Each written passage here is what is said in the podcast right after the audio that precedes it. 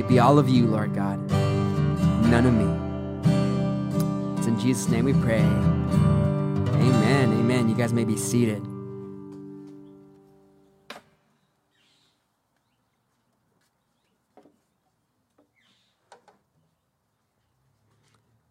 Awesome. If you guys have your Bibles this morning, go ahead and turn your Bibles at first to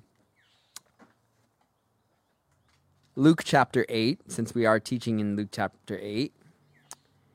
And then once you find Luke chapter 8, I want you guys to turn to, put a bookmark there, and then go to Ephesians chapter 3.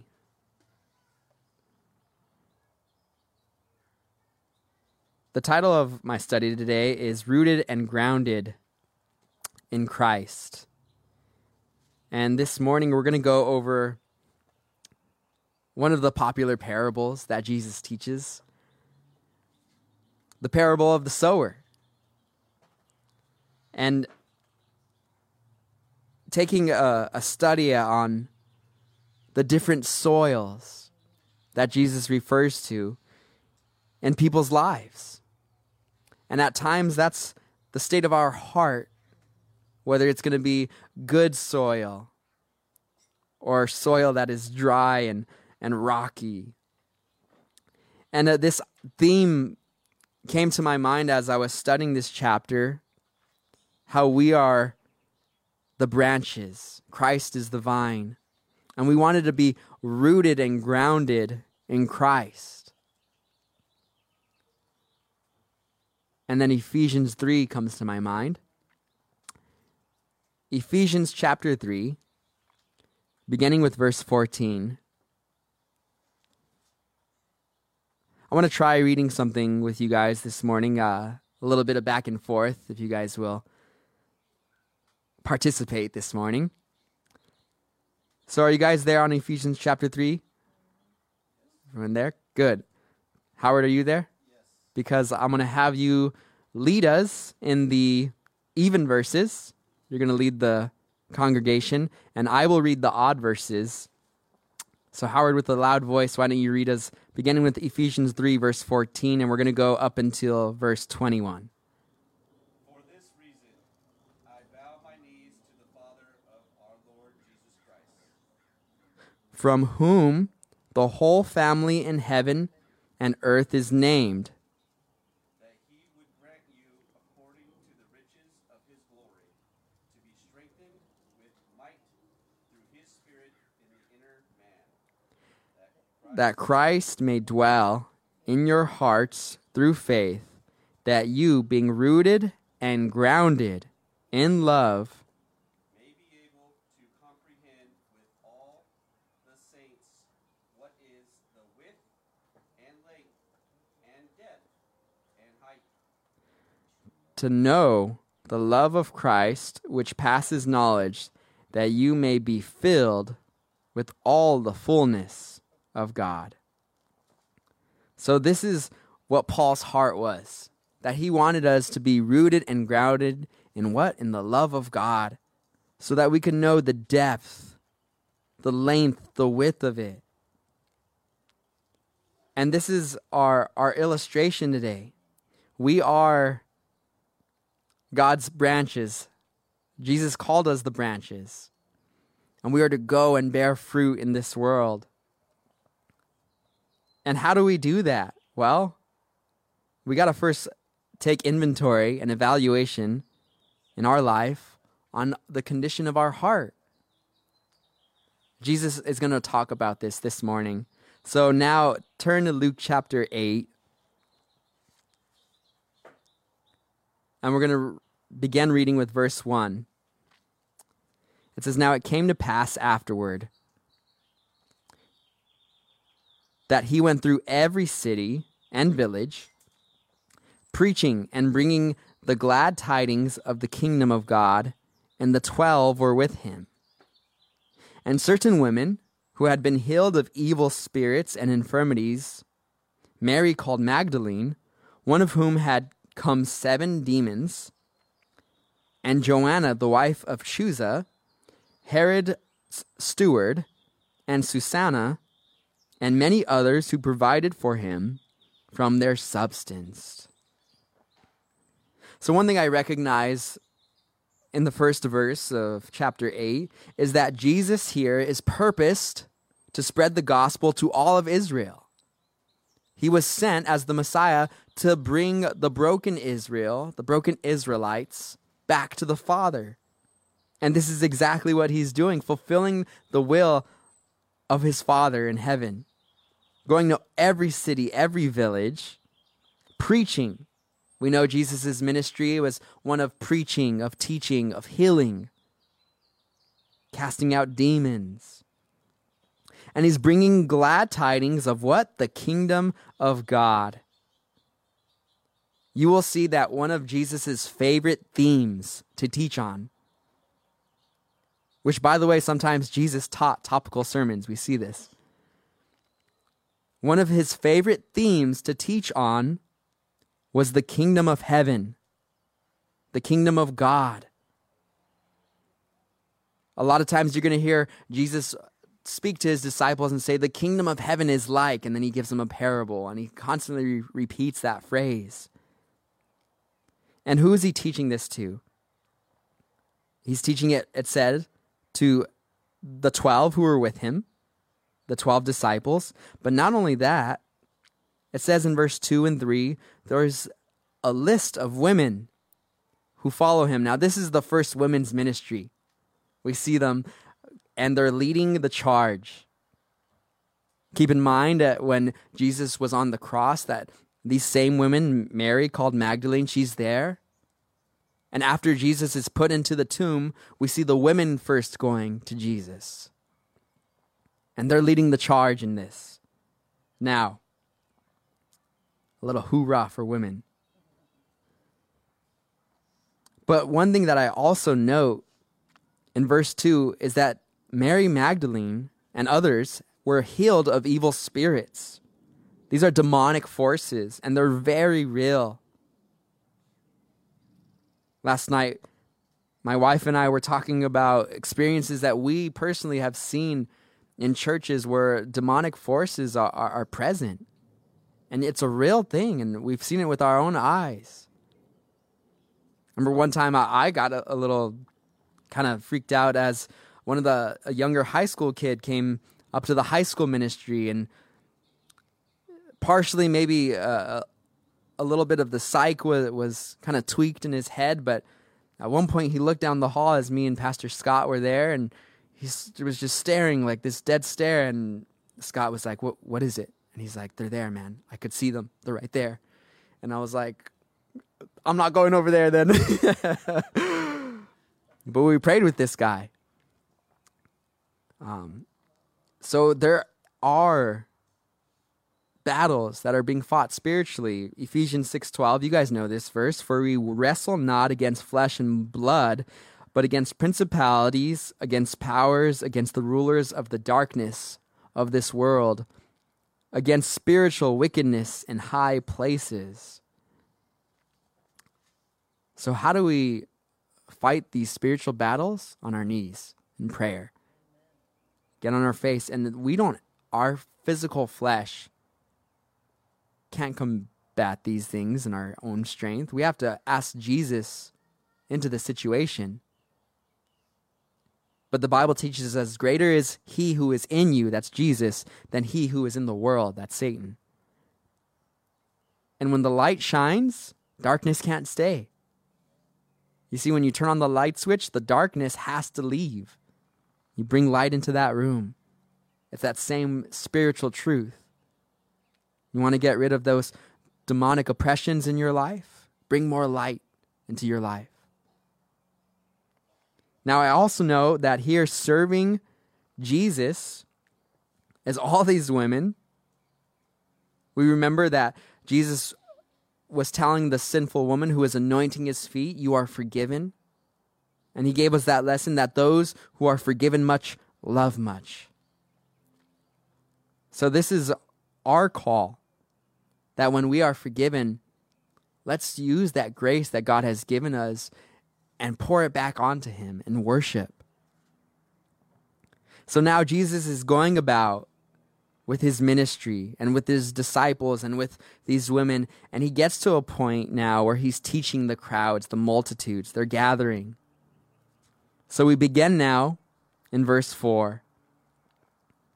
It says, And when a great multitude had gathered, and they had come to him from every city, he spoke by a parable so if you guys are taking note this morning, which I encourage us every week to be taking notes, when it comes to parables, the parables they're used by Jesus to explain an earthly story that's illustrating a heavenly truth. It's an earthly story that's illustrating a heavenly truth. That's what a parable is. Now, many times as teachers, we can tell when during a Bible study when people are engaged. And I can also tell when their minds go into NASA airspace. And all of a sudden, oh, we got a floater. There he goes. We could see him. And sometimes, in order to, peep, to keep people engaged, it's good to tell a story. Sometimes they're like, you know, it reminds me of one time when I was little, and all of a sudden people were like, "Oh, wait, wait, he's going to say something funny that was happened when he was a kid." But people engage more when you say you're going to tell a story. Now, these parables, they were used to help us to better understand heaven.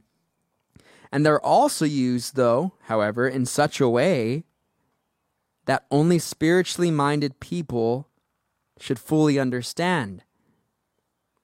You see, in Matthew chapter 13, verse 12, out of the New, New Living Translation, Jesus says, To those who listen to my teaching, more understanding will be given, and they will have an abundance of knowledge. But for those who are not listening, even what little understanding they have will be taken away from them. Now, perhaps during some of Jesus's messages during his preachings and teachings, such as the Beatitudes, the Sermon on the Mount. Perhaps there were times when people would respond differently to his message, and he could see that happening as the Holy Spirit's moving. And as Jesus would see these different responses in different people, suddenly he's reminded of the farmer who farms and sows seeds and the farming experience. And I could picture Jesus teaching at times, and he could spot the different listeners in the room and who's active and engaged.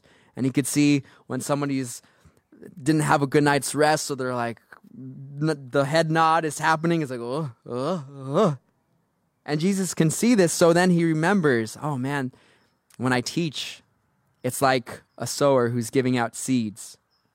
And some seeds are taking root,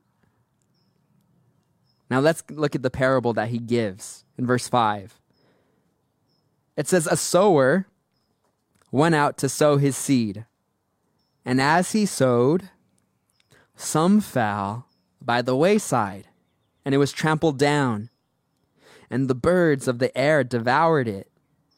Some fell on rock, and as soon as it sprang up, it withered away because it lacked moisture and some fell among thorns. And the thorns sprang up with it and choked it. But others fell on good ground, sprang up, and yielded a crop a hundredfold. And when he had said these things, he cried out, He who has ears to hear, let him hear. Wow, now this illustration it would have been a common sight for the Israelites. You see, they lived in those rural societies, farmers, with farming as a way of life. And the farmer would be generous with his seed as he would sow it generously, desiring not to miss any opportunity, giving fair seed to all of his farm. But there were these birds and sometimes they would come and they would eat the seed, and the farmer would be like, oh man. And there was also portions of, of rocky ground which would cause the seed to be without nutrients. And then there would be other parasites that lived on the farm, like thorns and other plants that would kill the good plants. But sometimes when the soil was good and the seed is rooted and grounded, the fruit would come forth. So that's the illustration that's given. Now, perhaps if you had never heard this story and I explained this, you would think purely about farming and about agriculture. But Jesus wanted to give this to his disciples and to the multitude to teach them a heavenly truth. In verse 9, it says, Then his disciples asked him, saying, What does this parable mean? Now, this is great when I see that the disciples are asking this question because I realize the disciples themselves were confused as to why Jesus is talking about farming in the middle of his preaching. And keep in mind, uh, I, am picturing Jesus is, is giving a message on the Beatitudes love thy neighbor, you know, be good to those who are hateful against you. And he sees, oh man, some people are, aren't here. And all of a sudden he's like, you know, these guys ever seen the way farmers farm? And he starts to give out this parable. And the disciples are like, wait, what? He was just talking about spiritual things. And then why is he talking about farming? What's going on here? So they asked Jesus, what did that, why did you say that? What did that mean? And then in verse 10, and he said, To you it has been given to know the mysteries of the kingdom of God. But to the rest, it is given in parables that seeing they may not see, and hearing they may not understand. Right here, Jesus, is actually quoting from the Old Testament, Isaiah chapter 6. And he's explaining to his disciples that for those who do not believe, even though that they see Christ with their physical eyes, they don't see with the spiritual eyes. The truth from heaven that's right there in front of them. And though they can hear those listening with their physical ears, they did not listen with their hearts. And they didn't take it in internally and apply it. It reminds me, there's a song, perhaps you guys have heard it, by Simon and Garfunkel the sound of silence.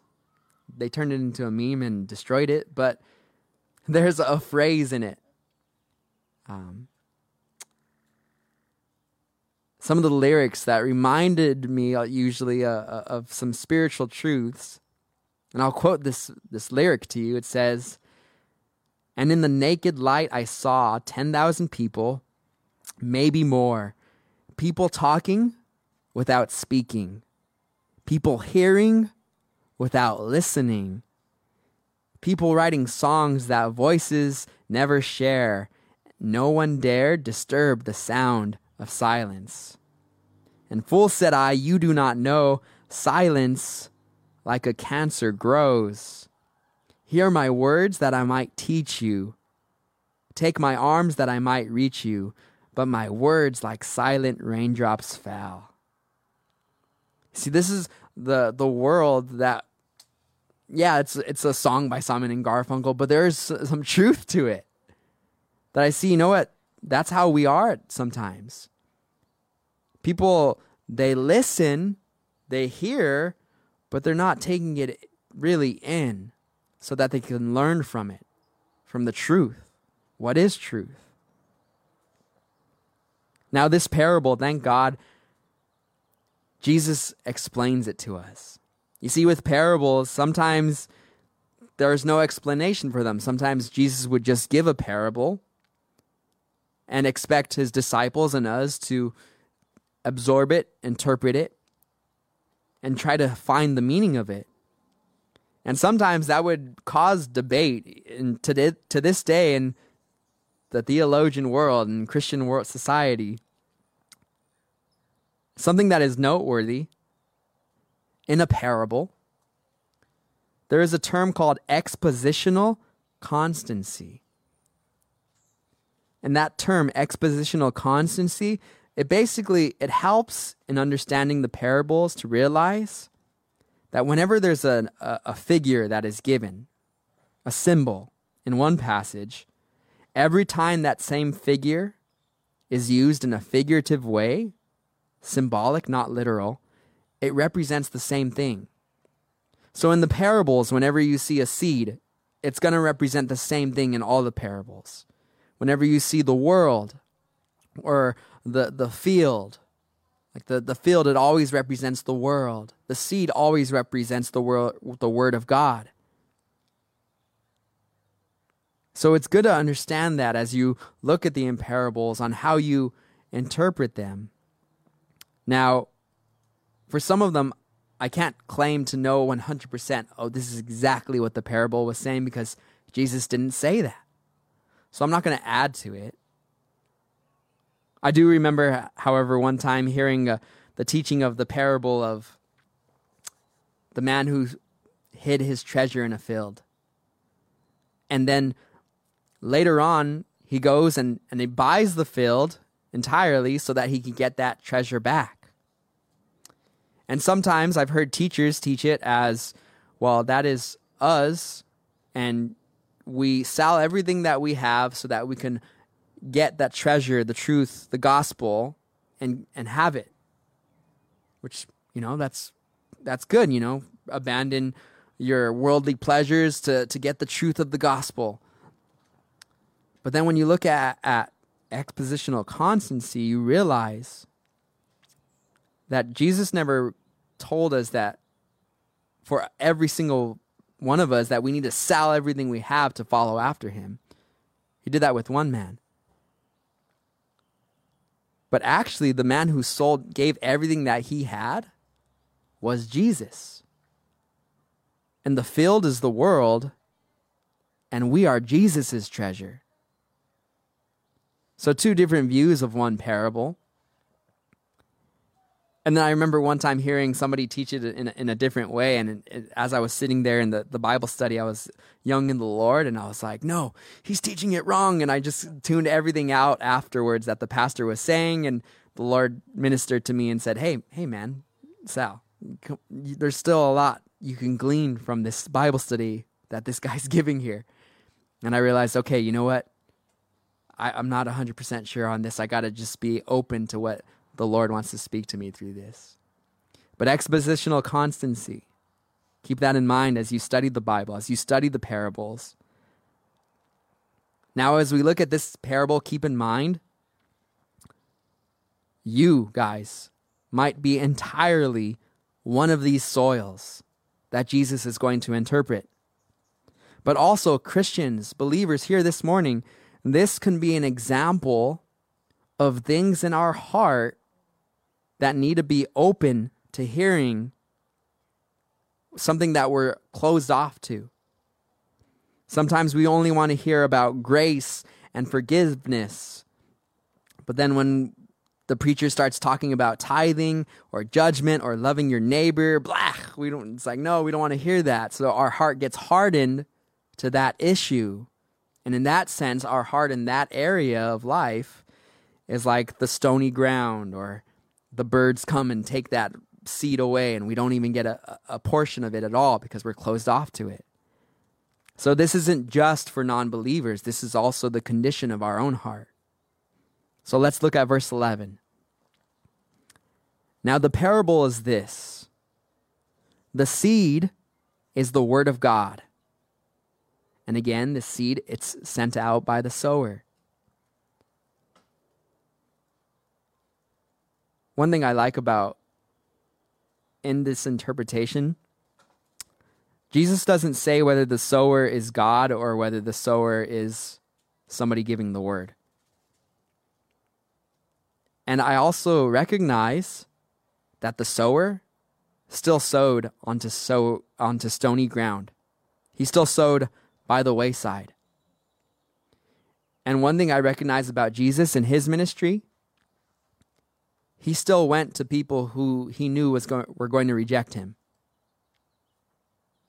And for me personally, it encourages me to follow in that example because I don't know if somebody is going to open their hearts and receive the word.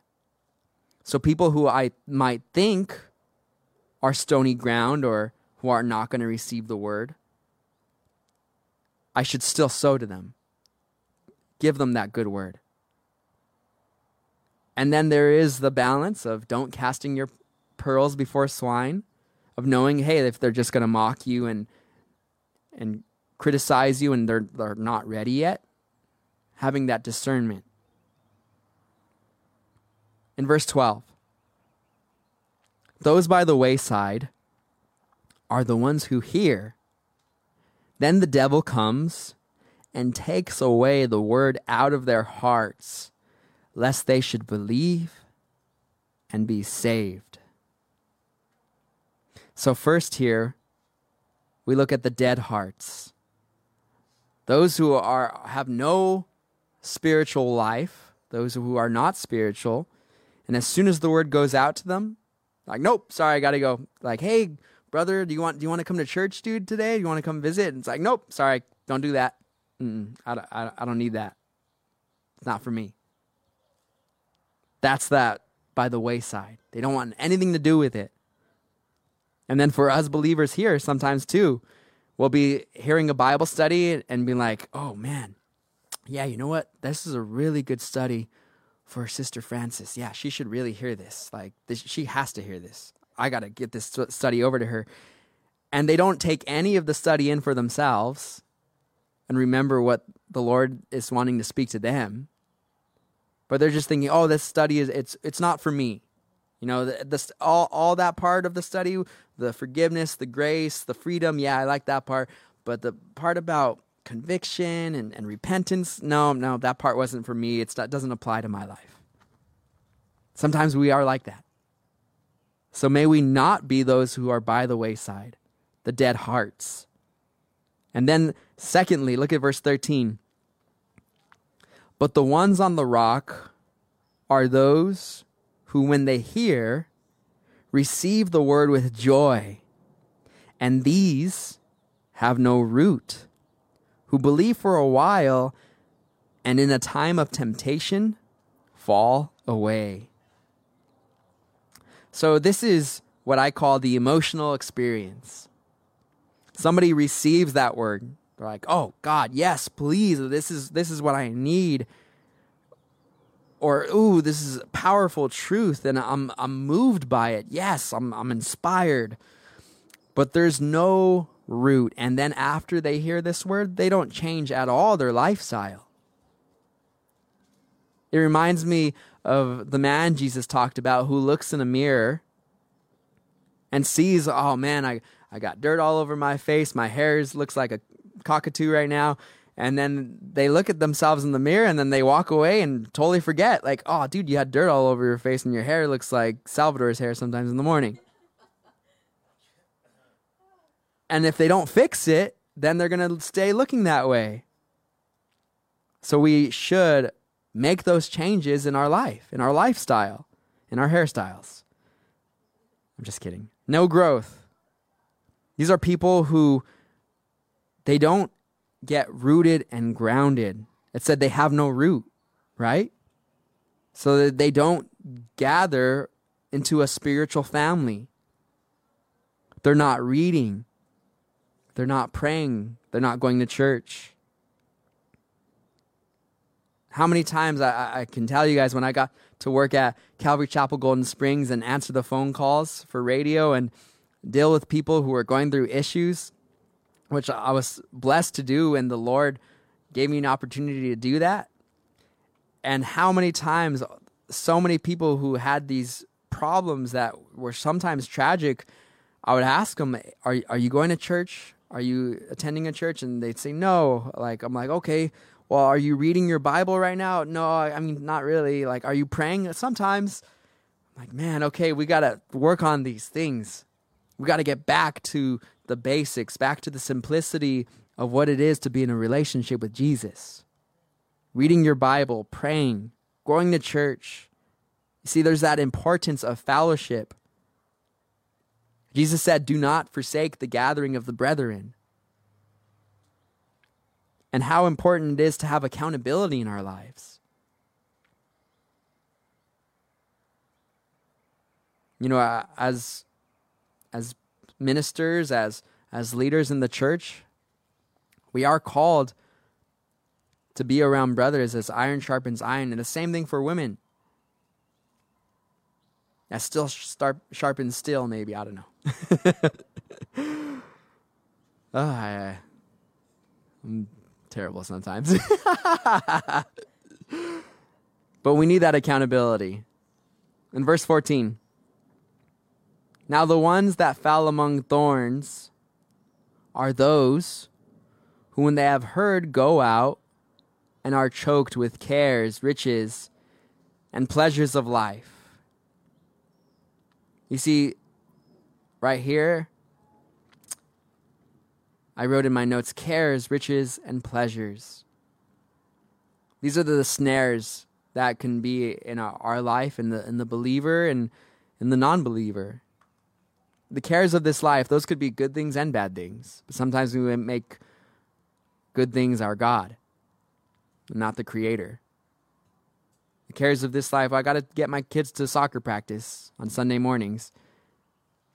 The good things in life, well, I, I got to make sure that um, work is taken care of and, you know, I, I don't have time for church because I got to provide for my family.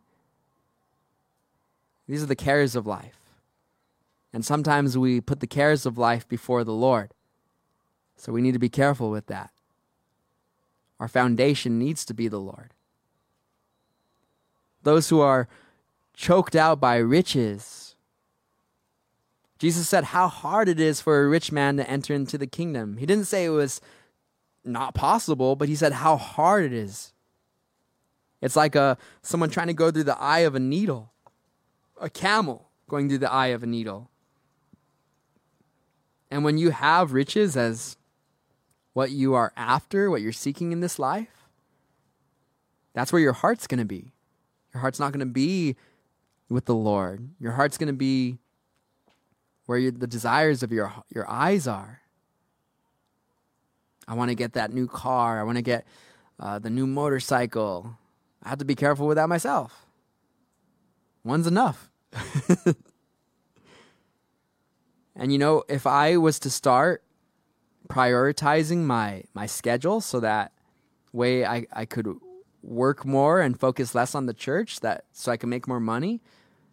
That was why I left my home church was so I could start working a trade in HVAC so I could provide to start a ministry.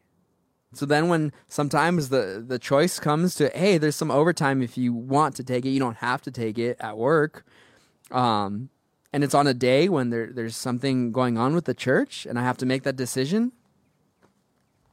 I pray that the Lord keeps me in that place where I'm always choosing him and his work, the Father's work.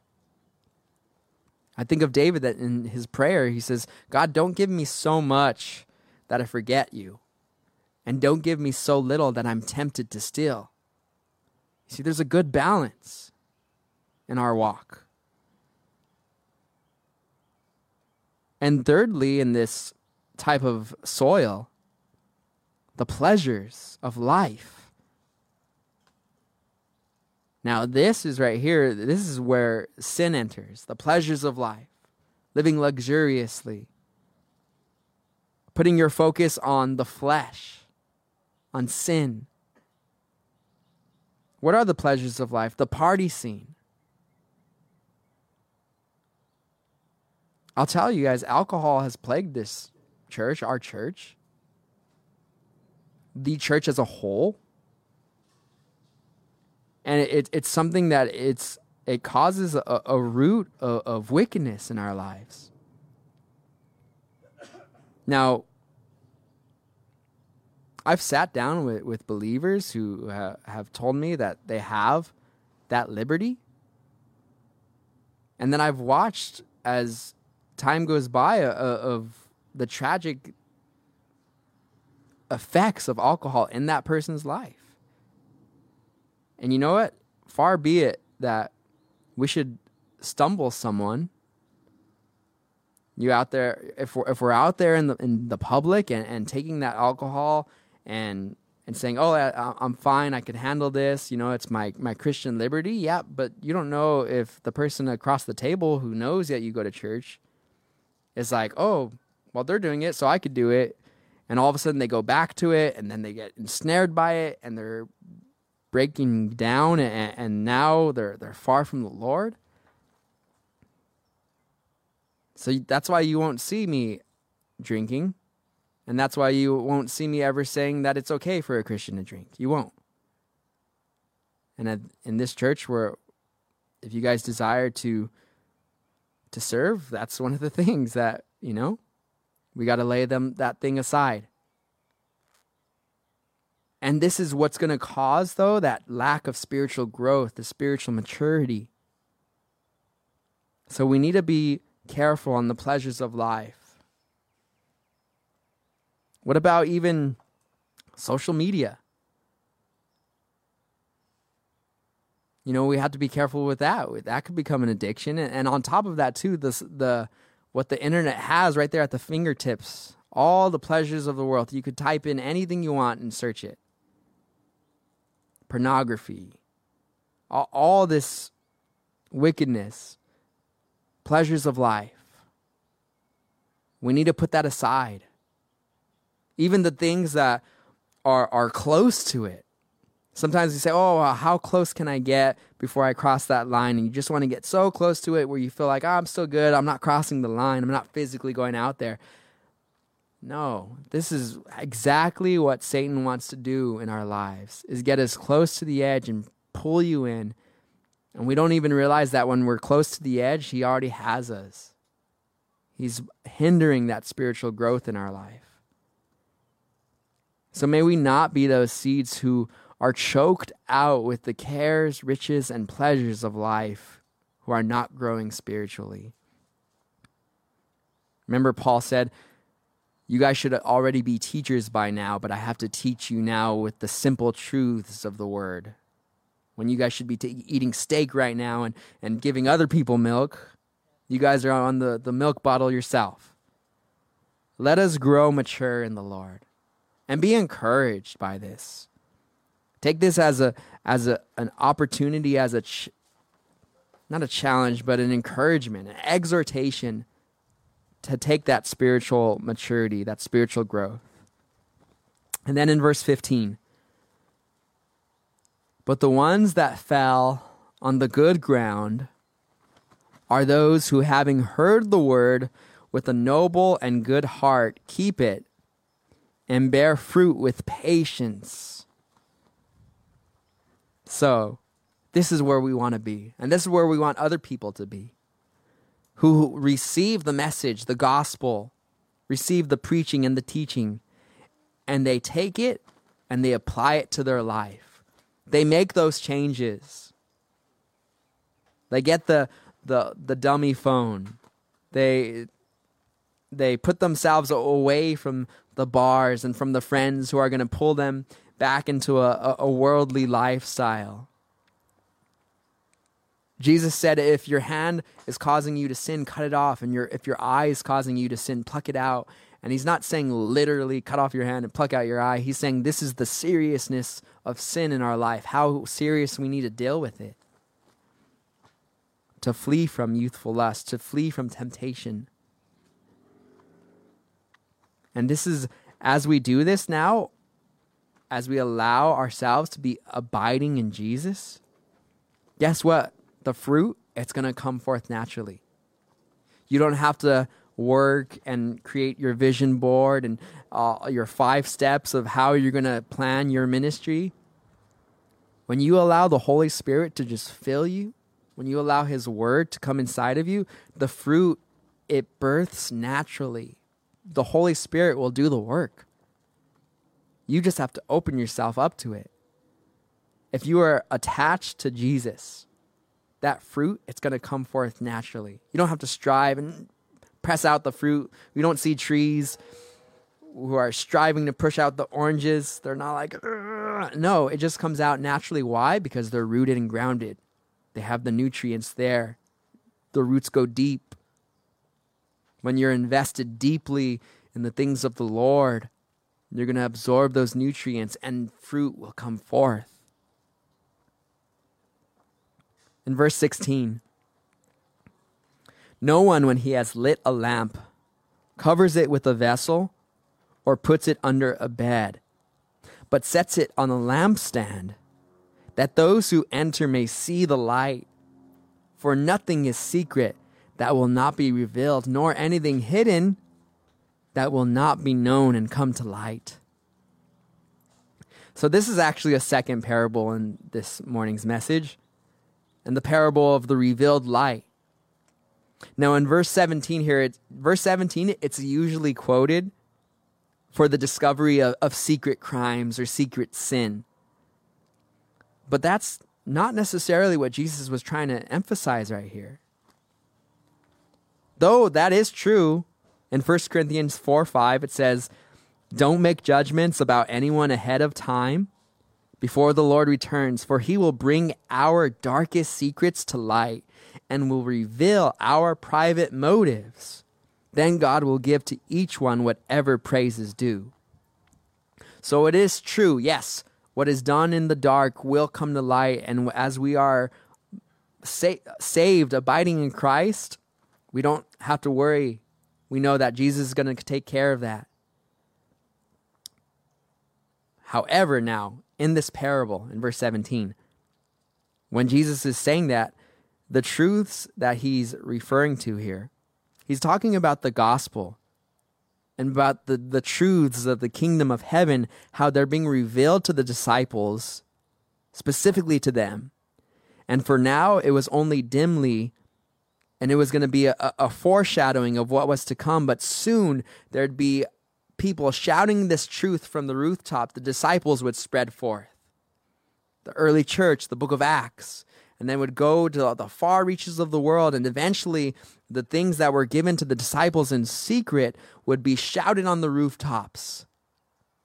And this is what we are given here the message that we are to put forth in our friends, our families, our coworkers to shout that truth out, not to hide the light, the truth that you've been given, but we put it on a lampstand for others to see.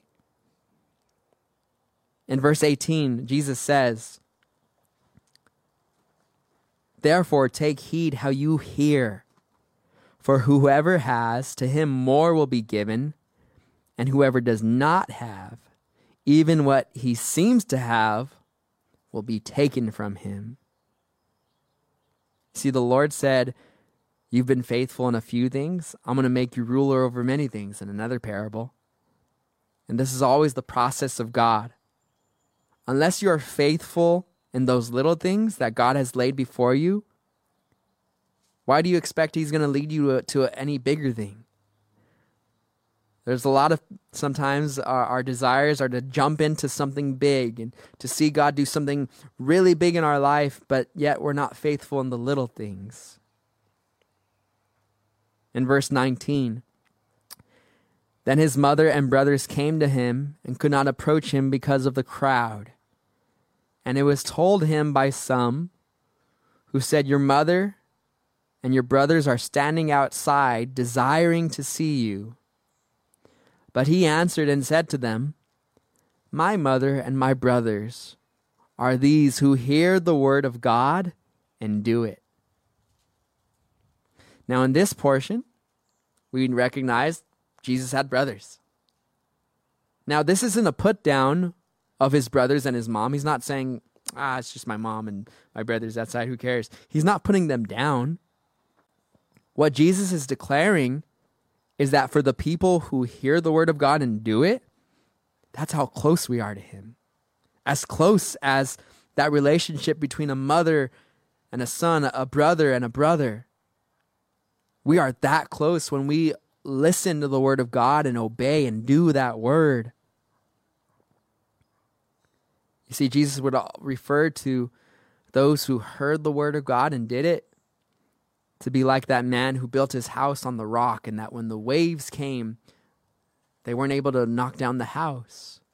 And somebody who doesn't listen is someone who builds on sand, and when the storm comes, the house is knocked down. In our last few verses, we're going to read up to verse 25 this morning. Something we see here after Jesus gives his disciples a great lesson on being rooted and grounded, next comes the testing the wind and the waves. In verse 22, it says, Now it happened on a certain day that he got into a boat with his disciples. And he said to them, Let us cross over to the other side of the lake. And they launched out. And as they sailed, he fell asleep. And a windstorm came down on the lake, and they were filling with water and were in jeopardy. And they came to him and awoke him, saying, Master, Master, we are perishing. Now, notice in this part right here, they had to wake up Jesus during the storm. So, Jesus was doing what? He was sleeping. Want to know why Jesus was able to sleep during the storm? He was rooted and grounded in God and his Father. He knew it's not my time. You constantly hear Jesus saying, Oh, my time is not yet. It's not yet. And then later on, he would say, My time is coming. My time's at hand. But he knew, My time's not yet. It's all good. We're going to go across this lake. He's sleeping. The disciples are like, The storm is going to kill us. Jesus, you got to wake up. And he's like, Dude, it's chill. It says in the middle of verse 24 Then he arose and rebuked the wind and the raging of the sea, and they ceased. There was a calm. But he said to them, where is your faith? And they were afraid and marveled, saying to one another, Who can this be? For he commands even the winds and water, and they obey him. So, first they were taught to be rooted and grounded in God, and then they were tested. So, this morning, we've been taught on those different soils are you open to being tested? Are you ready for that? I used to have a friend when I would pray with him and I would bring up the the theme of of God asking him to make us patient and, and to give us strength and he would say interrupt me in the middle of the prayer and say Lord not me though I don't I don't want to go through that because I know that I don't want to be tested Lord in that area I don't want to be tested in patience and at the after I would pray, I'd be like, "Are you all right, bro? like you just interrupt me in prayer, dude." And he was like, "No, bro, but like I I heard the pastor say like if you ask God to, you know, to help you to be patient, He's gonna send you tests to make you patient." And I was like, "Bro, you're gonna get the test either way. Now, whether you're gonna be patient in it or not is up to you're asking God to not make you patient through that test." And I saw that happen in his life, and he learned. So this morning, may we ask that God prepare us, that God be with us in the storm, and also have the hope and know that Jesus can rebuke the wind and the raging of the water in our life. He could calm the storm, take you through it. Next week, we're going to find out that it is very likely that this storm that they experienced was actually caused by demonic oppression, demonic forces. We're going to look at the man who was possessed. He hung around the tombs and the gatherings. But before we get there, this is Sunday, Communion Sunday.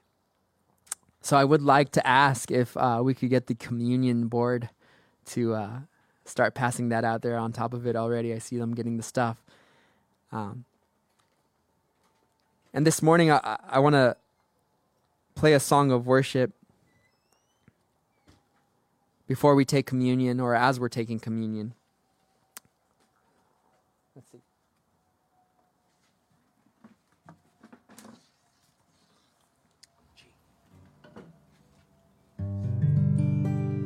Heavenly Father, just may we be open to your spirit.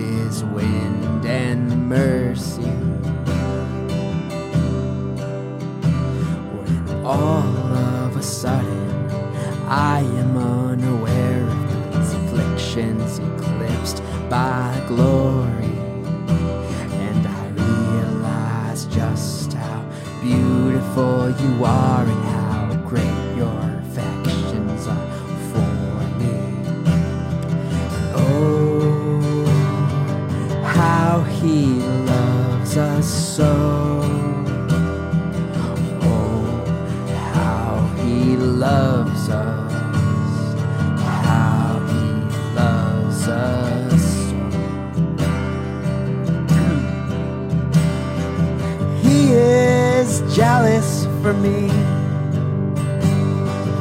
Love's like a hurricane. I am a tree bending beneath the weight of his wind and mercy. When all of a sudden I am unaware of these afflictions eclipsed by glory. And I realize just how beautiful you are and how great your affections are for me. And oh, how he loves us so. Oh, how he loves us. How he loves us so. This morning, before you take communion, there's things that you want to get right before the Lord that you need to lay aside and you want to partake in a worthy manner. If that's you this morning, just go ahead and stand up to your feet.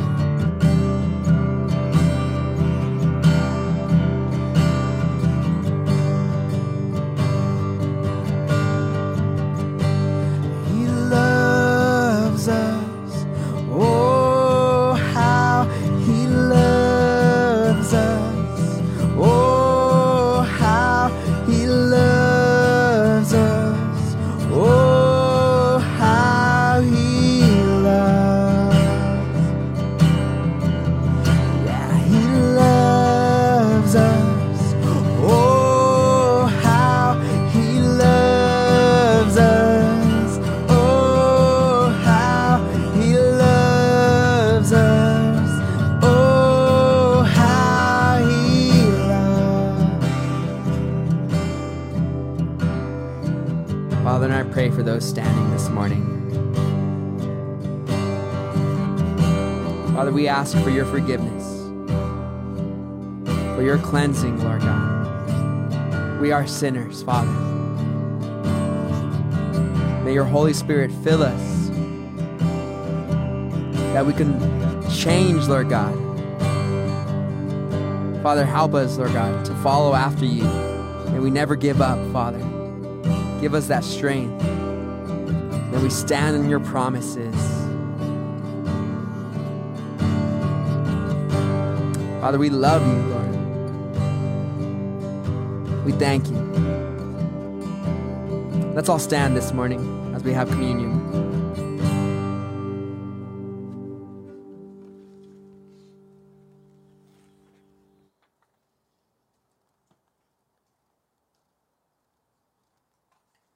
I always want to remind us what communion is in our life and the example set forth by Jesus. Peter outlines it for us in Corinthians. 1 Corinthians 11, he says in verse 23 For I received from the Lord that which I also delivered to you, that the Lord Jesus, on the same night that he was betrayed, he took bread. When he had given thanks, he broke it and said, Take, eat.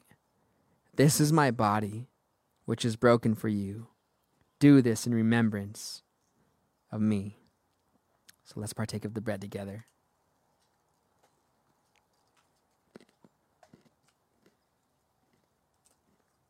Thank you, Jesus. In the same manner, he also took the cup after supper, saying, This is the cup of the new covenant in my blood. This do as often.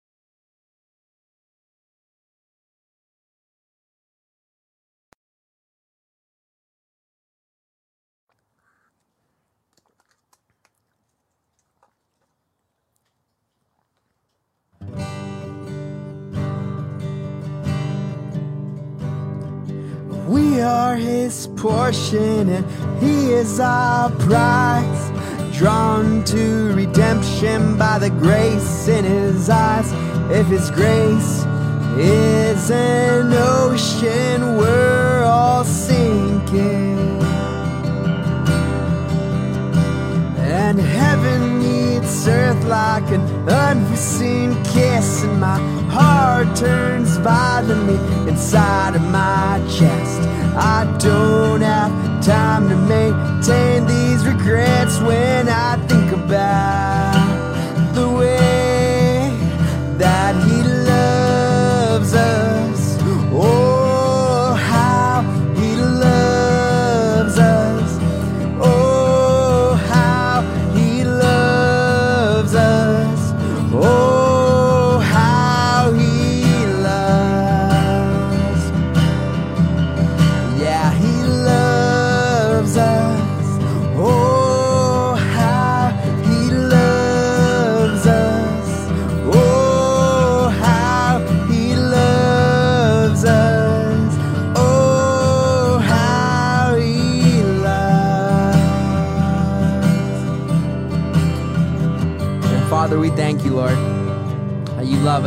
given us a new life, a new heart.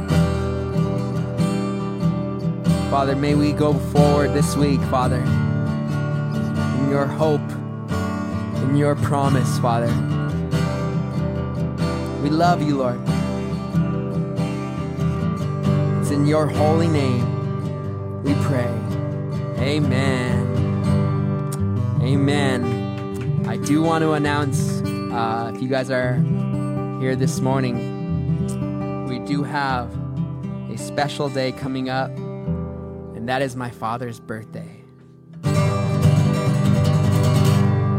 So, for a moment, do you want to do that now or later? We'll do that later. But we love you guys. We'll see you. Um, if you guys have any time that you want to uh, help serve this week, um, we're going to be doing some painting over at the new facility in Glendora. Uh, anytime throughout the week, if you would see you have some time, um, go ahead and let me know, and I'll, I'll coordinate that with you guys. So we love you guys, and we'll see you uh, next Sunday here, still in my backyard, and we'll let you know uh, time draws near when we're going to open the place up. All right. God bless you guys. We'll see you